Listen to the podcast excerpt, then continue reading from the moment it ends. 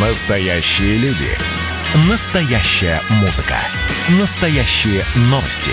Радио «Комсомольская правда». Радио про настоящее. девяносто семь и два эф эм. Культурный код. Тот, кто разгадает его, будет править миром.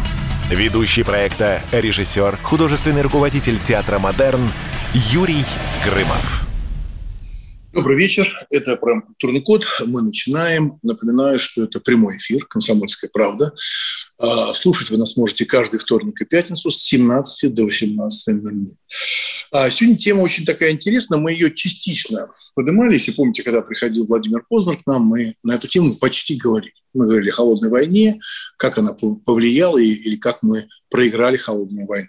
Но сегодня тема близкая, но не до конца. тридцать лет назад, двадцатого мая девяносто первого года, окончательно рухнул железный занавес. СССР открыл границы. Исторический факт. двадцатого мая. До сих пор мы рассуждаем о том, что стало причиной распада СССР. Эксперты по-разному оценивают, что, что явилось последней каплей или первой каплей. Да? Но на днях э, удивили немецкие историки, заявив, что истинной причиной распада Союза были никакие проблемы с экономикой, политикой и так далее, а музыка. Западная музыка. Вот они считают, что это повлияло на распад СССР. Интересная тема, интересно порассуждать. И правильно, культурный код, все-таки как этот код нарушился, когда в девяносто первом году открыли границы, или этот код усилился. У нас с нами на связи по телефону Дмитрий Ревякин, российский музыкант, лидер группы «Калинов мост». Дмитрий, добрый вечер. Всех приветствую. Здравствуйте. Да, Дмитрий, у меня вот такой вопрос. Вот э, немецкий портал T-Online, да, они вот написали, что, вот помните песню группы э, Scorpions, да, «Ветер перемен», да, он как да. бы всколыхнул Россию.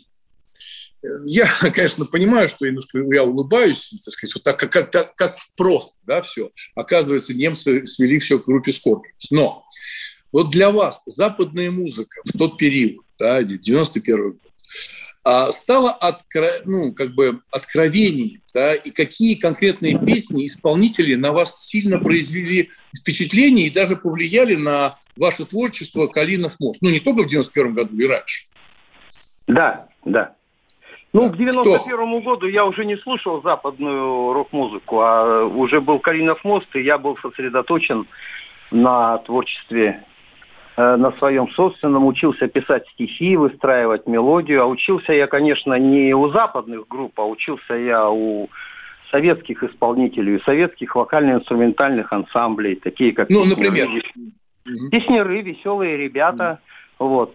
Вот такие вот учился петь, например, там подражал там в детстве Ободзинскому, то есть Мулерману. Вот такие вот у меня были ориентиры. А западная музыка — это как... Но это как была вот отдушина такая, которую я переслушал э, в институте, когда учился, э, и уже потом я ее не слушал. И сейчас я ее, конечно, не слушаю. То есть, э, а скажите, вы сказали, вы сказали, э, Дмитрий, отдушина. То есть это была западная музыка, была отдушина. А вам было душно? Нет, мне не было душно. И, может быть, я неправильно выразился, но это было необычно, интересно, особенно что касалось звука.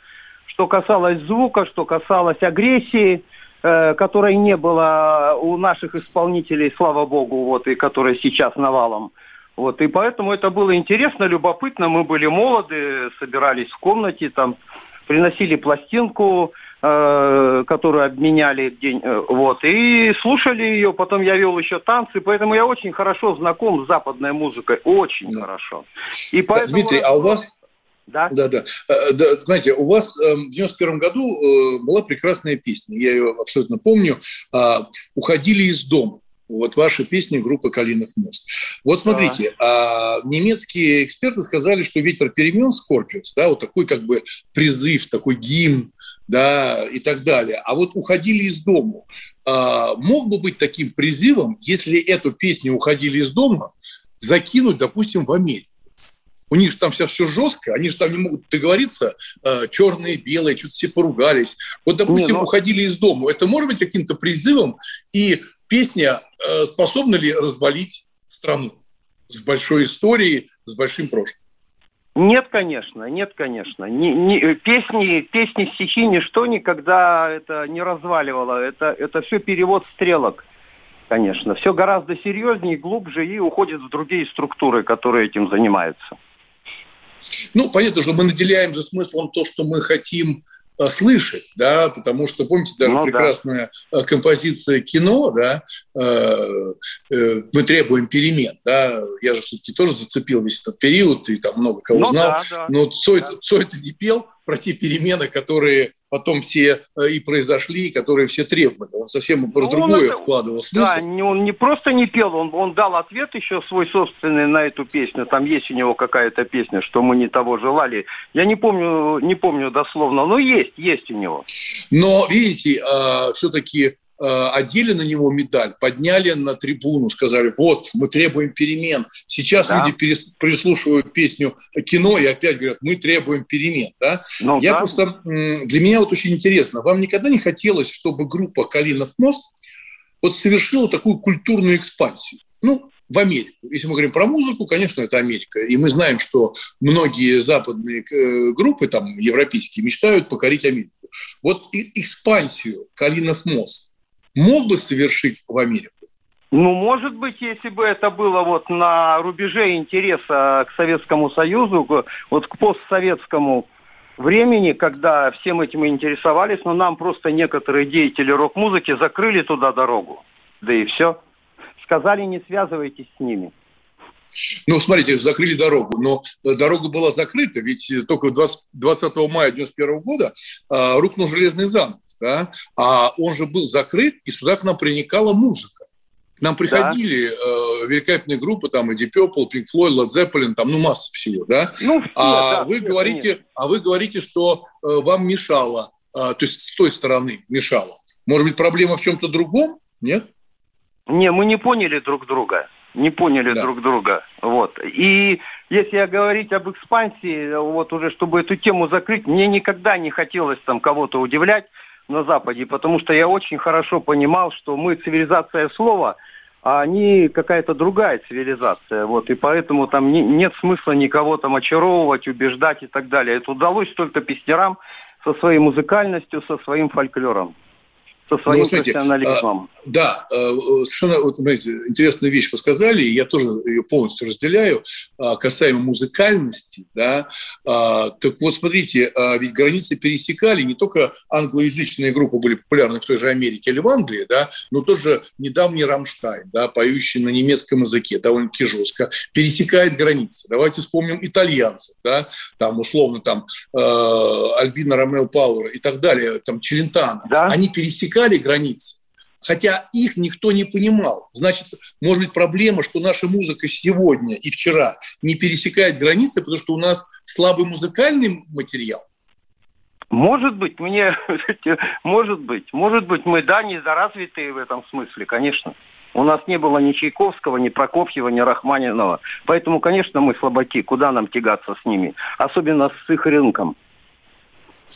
Но я понимаю вашу иронию, да, но если мы говорим ну, про вот Рахманинова, Стравинского и так далее... Вещь такую, сейчас разозлите меня, я... и я начну ругаться. Да, понимаете? Да, давайте, ругайтесь, ну, ну, я ругайтесь. Понимаю, что это, видимо, там... Сейчас же все на уровне истерик и провокаций происходит. Вот. Нет, ну, это, вы не предлагаете, это вы предлагаете да. истерику, я да. предлагаю порассуждать. Вы да. говорите, вы будете ну, вот ругаться, я, я говорю, давайте, я выливайте все. Следующее. Я могу сказать следующее. Наши коллективы, вот вокально-инструментальные ансамбли, например, песняры, веселые ребята прекрасно ездили за рубеж, вот, в Восточную Европу, и все им аплодировали и давали первые премии. И это, я думаю, это не только из-за огромного количества наших танков, я так думаю. Ну, э, отчасти из-за них, но понимаете, что когда вы говорите про гастрольные туры наших прекрасных, абсолютно прекрасных музыкальных групп, да, то, конечно, в основном э, туда приходили э, люди, которые жили э, в восточной части Германии, да, и много, ну, там, иммигрантов и так далее. Поэтому мне как раз интересно, почему мы не переходим. Вы вспоминаете Рахманинова, да, там, Чайковского и так далее, э, они перешли границы. Они да. перешли, хотя был сильный занавес. А вот наша поп, поп, рок-музыка, почему я говорю про поп-музыку? Потому что она от слова популярная. да, не, не, не от другого слова. Да. Да? То есть она от слова популярная. Значит, если она популярная, эта музыка, она может пробивать границы, не пробивая. Это, это связано, это политика, или все-таки у нас чего-то не хватает с музыкальным, э, так сказать, акцентом? Не русским Ой, Юрий, акцентом, а музыкальным. Юрий, может быть, да. я, я некомпетентен, потому что я слишком замкнут на, на себя лично в этих, во всех вопросах, и это меня не особо интересует. Может пригласить Матецкого, например, они вам все объяснят.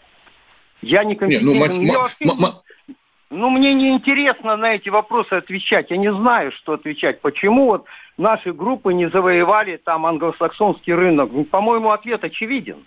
Вот так-то, если. Потому что Хорошо. Рынок никогда никому не отдают. Вот и все. Да. Не переключайте, пожалуйста. Сейчас маленькая пауза. У нас в гостях Дмитрий Ревякин, российский музыкант, лидер группы «Калинов мост». Мы сегодня говорим про двадцатого мая девяносто первого года, когда окончательно рухнул железный занавес. Да, СССР открылся, и по многим мнениям экспертов, в частности немецких, они говорят, что нас сломала западная музыка, да, которая к нам хлынула потоком с девяносто первого года. Ну, она хлынула гораздо раньше, то есть, может быть, не так официально, но она была. Поэтому маленькая пауза. Это программа «Культурный код». Не переключайтесь, продолжим после небольшого перерыва. Публицистка, комсомолка и просто красавица Диана Кади с пристрастием допрашивает главных ньюсмейкеров страны. В конце каждого выпуска спорщики заключают пари на главные темы дня. Что получит победитель? Скоро узнаете. Азарт, инсайды, разговоры шепотов и на повышенных тонах. Все это программа «Пари с Дианой Кади». Каждое воскресенье в четыре часа дня по московскому времени. На радио «Комсомольская правда».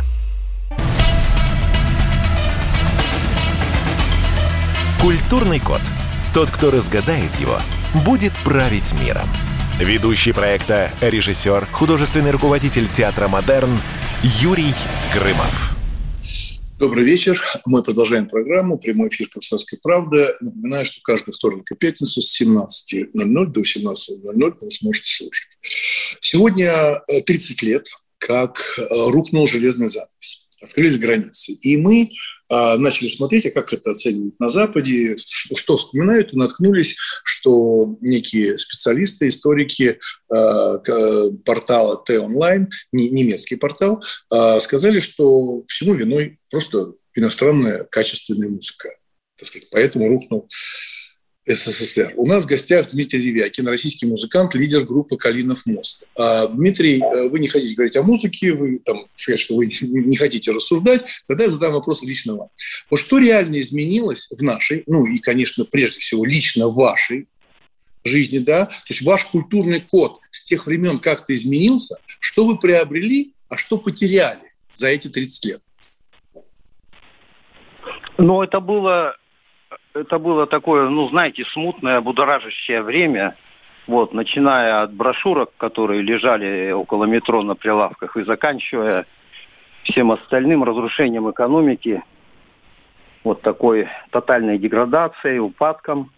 Вот, и, ну и меня, у меня, конечно, спасало только писательство. Я так и продолжал писать стихи и песни, вот, очень редко выступать, потому что...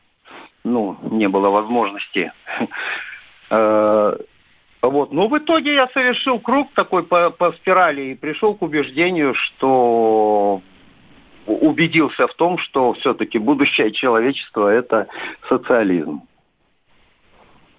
Вот. У меня была личная война с капитализмом еще. Я ни разу не сходил в Макдональдс, я ни разу не одел бейсболку. Вот, ну и вот, вот такие вот личные у меня были отношения с капитализмом. Да, вот Дмитрий, а вы жили, вы жили при социализме? Я родился в шестьдесят четвёртом году, Юрий. Да, я точно так же, я, я поэтому задаю такой вопрос. Да. Ну, вы, вы жили при социализме, вот при еще настоящем как? Социализме, вот да, при том социализме, да? Да, да, да. И вы хотите это все вернуть? Так не только я, я думаю, многие хотят. Не, не, Нет, ну вы, не вы, это вы, вернуть, вы, но вы. Это все будет, все будет на другом витке истории и отношений общественно-экономических. а что вы вкладываете вот в свое понятие социализм э, как общество справедливости, понятно, да, но вот э, что вы в это вкладываете? Вот что вот этот виток, во-первых, интересно, когда по-вашему он случится, и что привнесет нового в это емкое большое понятие социализм, по вашему мнению, Дмитрий? Ну, во-первых, мое глубокое убеждение, что деньги, капитал – это смерть, а социализм, народовластие – это жизнь. Вот, если кратко так. Вот, и я хочу, чтобы была жизнь, а не смерть. Не сокращение населения, не пандемии. Вот. Ну, пандемия, она связана никак не со строем, она все-таки это э, зараза, то есть некая, все-таки это некая такая чума. Но смотрите, я приведу пример. Вот э, в Европе сейчас большая проблема, в частности, там во Франции, в Германии приезжают много беженцев, очень много беженцев. А люди, которые переходят границу, они получают, ну не все, но большинство людей получают сразу пособие. Так сказать, тот самый социализм, сразу пособие. И я знаю не понаслышке, потому что у меня много знакомых там живет, люди вообще не хотят работать. И сейчас в США, а, которые а приезжают беженцами... А пособие? Вы путаете. А, вот, пособие, а я как раз про справедливость. Я про справедливость. Вот. А они в чем поддерживают. Тут справедливость-то? В чем тут ну как, они поддерживают беженцев, людей, но, которые приезжают... Но, но. с мест, где идет война, а те люди да. приезжают к ним в страну, не хотят работать и не хотят так. ассимилироваться. Это так, социализм, да. по-вашему? Это социализм? Нет, конечно, нет, конечно. Но... Что такое социализм? Объясните. Ну, Несколько ну, социализм, фактов. Ну, возьмите труды Ленина, Сталина, прочитайте, и все, ну, что я вам буду объяснять. Тем более вы же... Не, ну, труды, послушайте, труды Ленина, у меня есть двадцатитомник, знаменитый двадцатитомник Ленина, ну. да, известный, да. Конечно, я его не весь читал, но мы же все вместе с вами учились и э, читали. Но рядом с этим, рядом с этим социализмом я видел разруху, голод, смерть и преступление над собственным народом. Я имею в виду Сталина и имею в виду двадцатые годы, когда голодали люди и умирали. А при этом на трибунах говорили, что мы э, общество равных возможностей. Этого не было, да. Дмитрий? Был этого голод, не было? Был и голод, и все было, конечно. Но это же город, было. Голод был рукотворный, он же был сделан теми самыми людьми, которые, которые зажигали, засыпали. Юрий, вы, наверное, «Огонька» перечитали в восьмидесятые годы. Журнал такой был «Огонек». Вот. Да, я знаю, был журнал «Огонек». Да, да. Помимо или, «Огонька» еще было да, масса других там изданий. Это «Архипелаг ГУЛАГ» Солженицына это выписывали, конспектировали. Нет, поэтому, ну, нет просто нет. Я знаю, я знаю людей не... репрессированных, я знаю, да. я знаю людей репрессированных, я знаю, да. э, как, как э, были построены лагеря. Я был несколько раз на Соловецких островах, да, и я знаю, что у нас в Москве э, стоит памятник репрессии. Да, и даже президент Путин это открывал, да, то есть открывался этот памятник э, людей, которых убили, это, это миллионы людей, да, а я пытаюсь сейчас от вас услышать, потому что мне очень интересно, что значит социализм? По-вашему, Дмитрий Ревякин, э, лидер группы «Калинов мост», что такое социализм? Пара социализм, пунктов, которые нам не хватает. Объясняю, объясняю, что такое социализм. Это когда у каждого человека в стране есть будущее, первое. Будущее. Будущее. Сегодня, понимаете? Сегодня, сегодня будущего раз, нету. Вы меня сегодня будущее. Если да. вы будете меня перебивать, я брошу трубку просто. Че у нас что тут? Мы же не у Соловьева, в конце концов. Нет, вы у Грымова. Вот. Это когда... Вот выслушайте меня. Маленькие, маленькие мои тезисы. Это когда у людей Пожалуйста. Есть будущее, у людей да. есть образование, а не вот этот эрзац, который сейчас дают. Вот. И когда есть единая цель построить страну, где все будут жить хорошо. Это коротко, но социализм будет во всем мире, так что вы бойтесь. Вот, бойтесь, да. он во всем Смотри. Мире будет. Смотрите, но чтобы люди жили хорошо, мне кажется, абсолютно все, кто нас сейчас слушает, да, и те люди, которые работают на госслужбах, да, люди работают в коммерческих компаниях, мне кажется, что все нормальные люди озадачены этим вопросом, как сделать, чтобы жить стало хорошо. А я как раз у вас спрашиваю, вы говорите, будущее. Сегодня молодой человек, который хорошо учится, да, я согласен, с образованием есть некие перегибы, и мы в нашей программе не часто, часто об этом говорили, да, но у человека сегодня открылись возможности работать, работать, и даже тот же злополучный интернет позволяет вашим коллегам, музыкантам выкладывать в интернете свои треки без всяких продюсеров, да. без всяких э, людей, да. позволяет да. им как раз развиваться и обратить внимание на свое творчество. Это не является ли будущим? Нет, это не является. Вы знаете, вы сейчас повторяете премьера Мишустина, который говорит, вы плохо работаете. Надо работать и работать, тогда все будет хорошо. Вот. Но, понимаете, дело, я не знаю, вот что говорил сказал, премьер Мишустин. Общество... Наверняка, секундочку, смотрите, то, что говорил премьер Мишустин, работать и работать. Я думаю, что как раз если мы говорим про социализм, мне кажется, да. это тоже очень важный момент, да, то есть работать и работать, потому что просто так быть обузой для государства и постоянно ныть, постоянно ныть, что что-то ужасное, и самому ничего не делать, мне кажется, что это как раз неправильно. Почему вы, допустим, будете работать, записывать диски, зарабатывать деньги, платить налоги с этого, да, а кто-то да. будет нахлебником это получать. Причем я говорю о нахлебниках, те, которые могут работать. Я не говорю про тех людей, которые уходят на пенсию, о тех людях, которые не могут там по состоянию здоровья. Поэтому я для себя не могу понять, что все-таки является для вас опорой и является, ну, так сказать, ну, важным, когда вы говорите, что будет скоро социализм. Понимаете? Вот я вот хочу просто знаете, понять. Я... Да. Давайте я вам это опять кратко. Ну, по-моему, мы, мы не слышим друг друга. Я-то вас слышу. Вы просто повторяете телевизионные цитаты, которые там... Каждый день можно слышать на ток-шоу. Вот. А я вам хочу сказать, что я просто хочу сказать. Вот мой опыт наблюдений, понимаете? Вот сколько, сколько было наркоманов в огромном СССР и сколько сейчас? Сколько? Алло. Да-да, слушаю. Сколько было наркоманов в СССР и сколько сейчас? У вас есть цифры? Да. Да. Вот найдите цифры, посмотрите. Вот это ваш капитализм. И ныли-то вы, а не люди ныли. Вы ли, вы ли вот режиссеры вот эти ныли, вот эти театральные, киношные, которым не додали при социализме. А мы не ныли, мы нормально жили. Мы ходили на Нет. субботники. Смотрите, вот. режиссеры, которые, э, смотрите, вот. режиссеры, которые эти, ныли, ныли при социализме, да, э, эти же режиссеры создавали великое кино э, и да, формировали да. как раз э, да, великий русский да. театр. И вот это да. вот на, ответ на ваш вопрос, почему великое кино было в СССР и занимало призы в Венециях и в Каннах, понимаете, и в Берлине, а сейчас никто не может занять, кроме там откровенной чернухи. Хорошо, большое спасибо. Мы заканчиваем у нас перерыв. У нас да. в гостях был Дмитрий Ревякин, российский музыкант, лидер группы «Калинов мост».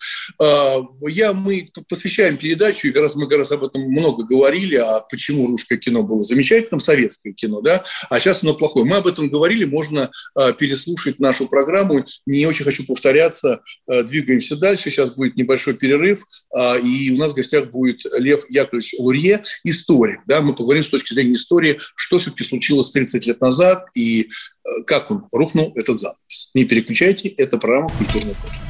Настоящий хит-парад на радио «Комсомольская правда». Здесь настоящие эмоции. Noise эм си. Шумная вечеринка у меня была, последняя вечеринка на планете Земля. Настоящая критика. Константин Кинчев. Если эта ирония не читается, мне жаль. Что ж, буду списывать это на недостаток таланта. Настоящие планы. Андрей Макаревич. Дальше у меня большой тур предполагается по Украине. Я надеюсь, что все будет хорошо. И, конечно, настоящая музыка. Я переживу и вас, и нас. Если мы выживем этим летом. Очень-очень-очень веселые песни. Очень-очень-очень смешные рассказы. Каждую субботу в девять часов утра и каждое воскресенье в восемь часов вечера слушайте настоящий хит-парад на радио «Комсомольская правда».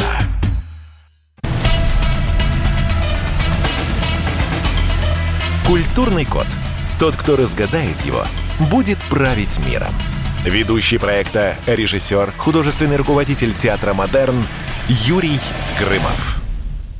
Добрый вечер. Мы продолжаем нашу программу. Довольно-таки горячей была первая часть. У нас в гостях был Дмитрий Ревякин, музыкант, лидер группы «Калинов мост». Мы сегодня говорим, что тридцать лет назад, двадцатого мая девяносто первого года, рухнул железный занавес. Да, и вот наши немецкие специалисты, наши, в смысле, то есть, которые работают тоже в средствах массовой информации, как и радио «Комсомольская правда», да, почему-то посчитали, что СССР рухнул из-за музыки, да, которая хлынула в Россию, в частности, группа Scorpions и так далее. Была масса, я помню, этих слухов, что этот текст Scorpions подсунула ЦРУ.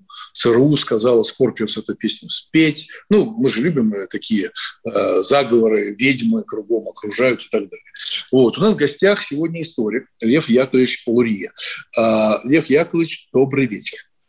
Добрый вечер. Вот тридцать лет с момента открытия железного занавеса. Вопрос к вам как историку. Есть ли в нашей стране что-то, на что это событие ну, никак не повлияло? Что осталось прежним? Да, в общем, все поменялось, но, конечно, не разом. То есть еще портвейн закусывали плавленным сырком еще несколько лет. Но постепенно это сходило на нет, появились другие спиртные напитки, пища, музыка, манера ходить и одеваться, отдыхать и т.д. и т.п. Но это же связано, может быть, еще, Лев Яковлевич, может, это связано еще и со временем, потому что вы говорите про плавленый сырок. Мой любимый Александр Ширвин до сих пор его обожает, да, и с радостью его кушает. Да. Это, мне кажется, не очень показательно. Я говорю, а вот что осталось в культурном коде? Вот все это прошло время, пришли какие-то определенные западные ценности. Все-таки пришли. Все, что было в культурном коде, то и осталось. Был Александр Сергеевич Пушкин и остался. Был, на самом деле, прочитан в самоиздате Александр Исаевич Солженицын и остался. Был прочитан в журнале «Новая юность» Василий Аксенов. Он вот у нас, у нас Дмитрий Ревякин, лидер группы, только что был «Калинов мост», он как раз, когда ему об этом сказал, про Солженицына, про прошлое, да, он как раз это сказал, что это не очень хорошо, то, что я напоминаю про репрессии, про того же Солженицына и так далее. То есть я говорил про... Я как Ревякин, я не напоминаю репрессии совершенно. Я согласен с Ревякиным, я про репрессии напоминаю. Мы говорим с вами про культурный код, да? Да, да. Мизансцена уже была расставлена до девяностого года, просто занавес открылся. Гребенщиков был, Ревякин был, Цой был, Макаревич был, не знаю кто, московские концептуалисты были. Ничего нового. Да, но если вы, вы перечисляете... страны не появилось. Да, вы перечисляете... годы абсолютно питались тем, что было создано до девяностых. Абсолютно согласен, но а, вы упомянули э, глубоко мною уважаемых людей, в частности, того же Андрея Макаревича, который э, неоднократно говорил э, и мне, и в своих интервью, что, конечно, на него очень сильное влияние, влияние оказала та же группа «Битлз», да, там, ну и да, последующие с ним. Вот я как раз про это говорю. Смотрите, открывается занавес, пошел сюда поток прекрасный, красивый или ужасный. Ну, пошел поток, информационный поток. Люди стали перемещаться свободно по миру. Вот это что изменило в нас? Ничего не изменило у нас? Нет, если говорить про девяностый год, то, конечно, группу «Битлз», Гребенщиков, Макаревич и вы, я, услышали задолго до того, как упал железный занавес. Конечно, конечно. Из-под... из-под из-под двери, да, если железный занавес, или из-под чего-то, да, из-под края железного занавеса, эта музыка уже тянулась. Mm-hmm. Собственно говоря, ничего, благодаря тому, что э, Ельцина сменил Горбачев, а Берлинская стена пала, в нашем культурном багаже не изменилось. Все уже было. Скажите, пожалуйста, Лев Яковлевич, а вот для меня вот такой вопрос, я сам не очень понимаю, как это происходило, но я обратил, такую, ну, обратил на это внимание. Для меня это было очень важно. Вот если мы говорим там про шестидесятые, семидесятые, восьмидесятые годы, когда был железный занавес, мы сейчас вспомним про Макаревича, про группу «Битлз» и так далее, «Пинк Флойд», там, ведь к нам все это проникало. Нам все проникало. Но какой-то был странный фильтр. Вы можете со мной поспорить, если это не так, но был странный фильтр. К нам приходили топ лучшие группы, лучшая западная литература. Я первый раз познакомился с Хаксли. С тысяча девятьсот тридцать шестого года была написана, но я ее прочитал гораздо позже. Почему-то весь шлак, вот этот весь шлак, мусор, да, и этот ненужный объем, он не проходил к нам. Вот что это был за фильтр, как вы думаете? Почему приходило только самое лучшее и выдающееся в рок- и поп-музыке? Да ладно, итальянская вся ерунда. Ну, зачем вы так говорите? Ну, я, я с вами... Я, я, нет, я, нет, извините, я должен сказать. Итальянская, итальянская ерунда, вы можете... Это вы имеете в виду и Повороте, и всех остальных? Нет, нет, нет. Я имею в виду итальянскую поп-музыку.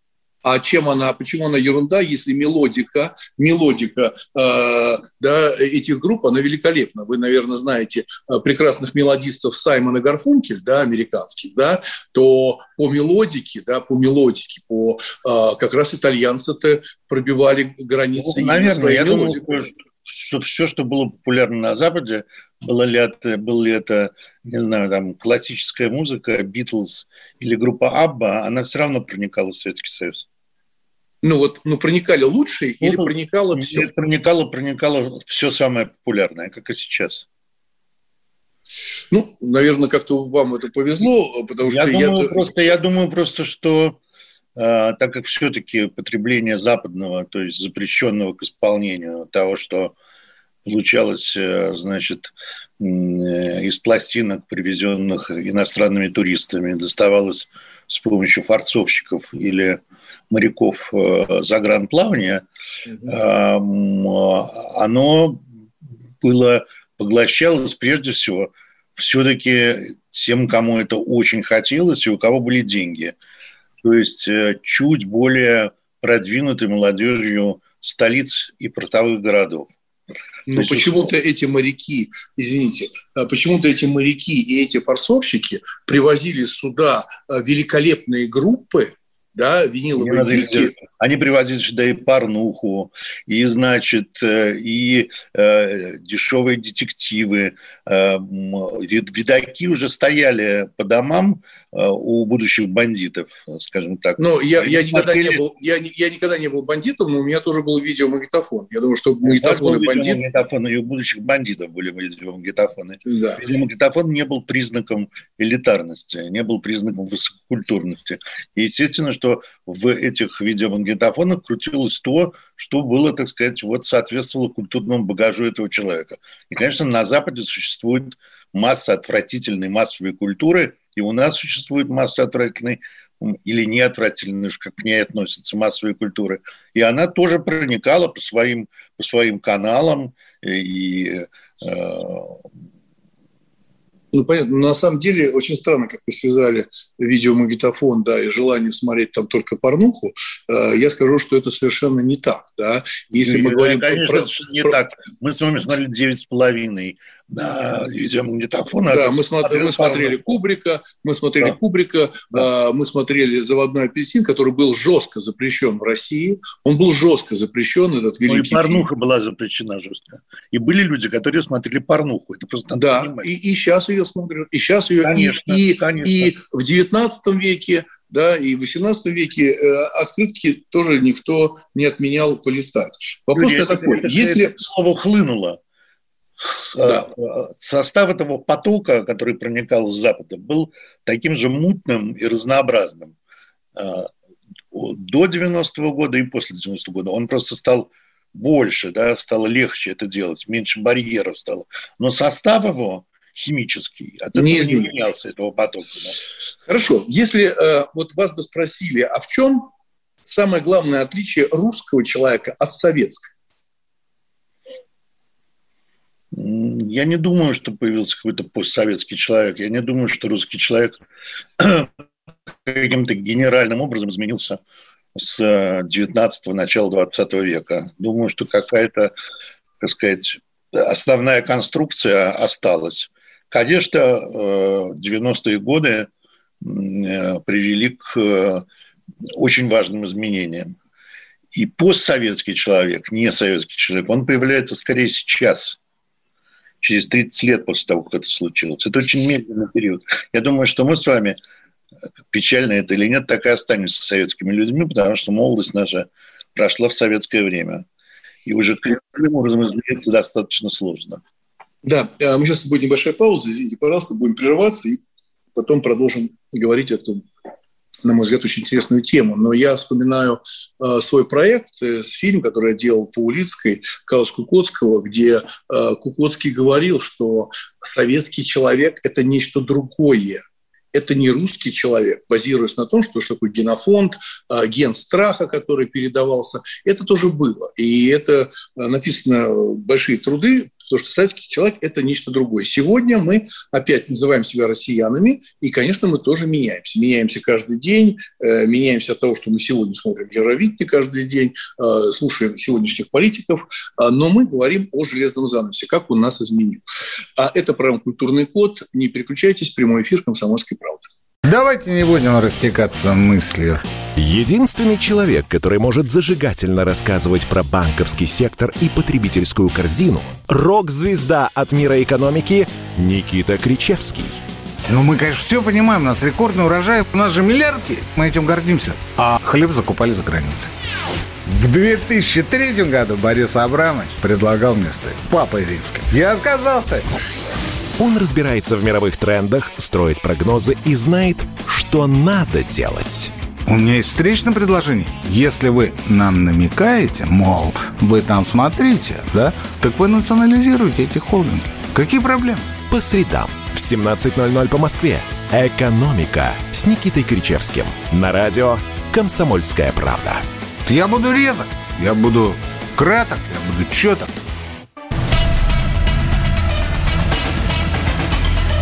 Культурный код. Тот, кто разгадает его, будет править миром. Ведущий проекта, режиссер, художественный руководитель театра «Модерн» Юрий Грымов. Добрый вечер. Мы продолжаем нашу программу «Культурный код». Мы сегодня говорим о том, что тридцать лет назад, девяносто первого года, окончательно рухнул железный занавес. И что он принес? В первой части у нас был лидер группы «Калинов мост», который хочет вернуть социализм, а, так, если резюмировать его первую часть нашей программы. Во второй части у нас Лев Яковлевич Лурье, историк. А, Лев Яковлевич, у меня вот вопрос к вам как историку. Да? Вот можно так вот пофантазировать, наверное, проанализировать, вы, наверное, это делаете, рассуждаете. А каков национальный путь России, на ваш взгляд, как историка, на сегодняшний день? Это довольно трудно сказать. Я думаю, что национальный путь любого народа, как сказал старик Бокль, которого так ценил Епиходов, заключается в том, что меньше толкаются на улицах. Это постепенный прогресс, постепенное, как сказать, люди становятся мягче, они больше улыбаются, у них выше производительность труда. Вот это я замечаю. И есть какие-то кратковременные изменения, я надеюсь, что режим бывает жестче, цензура больше, людей сажают за то, что они выходят на улицы, потом режим становится мягче, цензура становится мягче. Это временно. А что касается глубинных процессов, то они, как мне кажется, идут по линии более или менее европеизации России. Вот если заглянуть в будущее, это ну, недалекое будущее, и базировать свой анализ на сегодняшнем, да? Вот какую картину культурной жизни две тысячи двадцатого года а, сложат историки? Вот как, как вот ее ну, разложить, описать? Я, могу, я могу, могу сказать следующее. Мне кажется, что, к сожалению, у нас вам виднее в том, что касается театра. Мне кажется, что в литературе происходит то, что Юрий Танянов называл промежутком. Бывает такое время, когда гении исчезают. Ну, скажем, не знаю, огромная дырка была между, условно говоря, Тургеневым, Салтыковым, Щедриным и следующим поколением русских прозаиков, или между Некрасовым и Ахматовой, да, Ахмат, Некрасовым, Блоком. Мне кажется, что после, условно говоря, Пелевина и Сорокина у нас крупных прозаиков, например, не появилось. Но есть другие вещи. У нас набиты музеями, молодежью. У нас очень активно действуют независимые книжные магазины. У нас не попасть на концерты. Ну вот я вожу экскурсии, я знаю, что на экскурсии даже не попасть, записываются за месяцы. Я вижу общую тягу к культуре, общее увеличение образованных людей, улучшение знаний иностранного языка, языков, и меня, меня это очень радует. Но все равно вы считаете, что есть ощущение какой-то паузы, да, вот в культурной сфере вы а, чувствуете, что... Это лицом к лицу лица не разглядеть, может быть. Да-да-да, вы пропали. Алло, алло. Алло, алло, вы... Да, алло, алло, плохая связь, Лев Яковлевич. Алло, алло, видно, интернет-связь у вас слабая, и вас плохо слышно. Да-да, не слышно. Да, алло, Лев Яковлевич, проверьте, пожалуйста, связь. Это право культурный код. Я, я не слышу вас, извините. Да. Ну, вот, вот. Я говорю, вот, слушайте, да, вот, что говорю. Повторите. Все повторите, хорошо, повторите. По-моему. Все хорошо, по-моему. Постепенно и медленно идет окультуривание, то есть повышение общей культуры. Много хороших школ. С высшим образованием не все плохо. А вот что касается действительно таких крупных достижений, я не знаю, вам виднее, что касается театра, Москва все-таки театральная столица. Что касается, значит, журналистики, здесь очевидный спад после того, как пропала афиша, в общем, изменился «Коммерсант». И девяностые годы мне казалось, что литература ушла в журналистику. Все золотые перья были в девяностые, начале двухтысячных, периодических изданиях. Сейчас это пропало. Большой кризис на телевидении, тоже по понятным причинам. Зато появились новые фигуры в Ютьюбе. Происходят какие-то переливания из культуры в культуру. У меня нет такого впечатления, что есть какой-то глубокий кризис. Может быть, вот каких-то таких ярчайших явлений, которые были как раз в период, когда, о котором мы с вами говорили, да? Угу. Уже были к этому моменту, скажем, рок-музыканты, тот же Ревякин. Но известны стране они стали вот в период падения железного занавеса. У нас таких крупных событий нет, и поэтому у нас не актуализируется то, что может быть уже накоплено. Да. А вот скажите, пожалуйста, Лев Яковлевич, смотрите, вы а, готовы ли мы сегодня, сегодняшние люди, то есть ну, молодые, среднего возраста, готовы ли мы вот так влюбляться, как это было в шестидесятые годы, люди влюблялись в артистов, а, бежали на премьеры, покупали открытки. Вот сегодня вот это движение колоссальной любви есть или нет? Вот вы считаете, вот ожидание, понимаете, да, ожидание. Или все стало более потребительски? Я согласен с теми, что культурный уровень растет.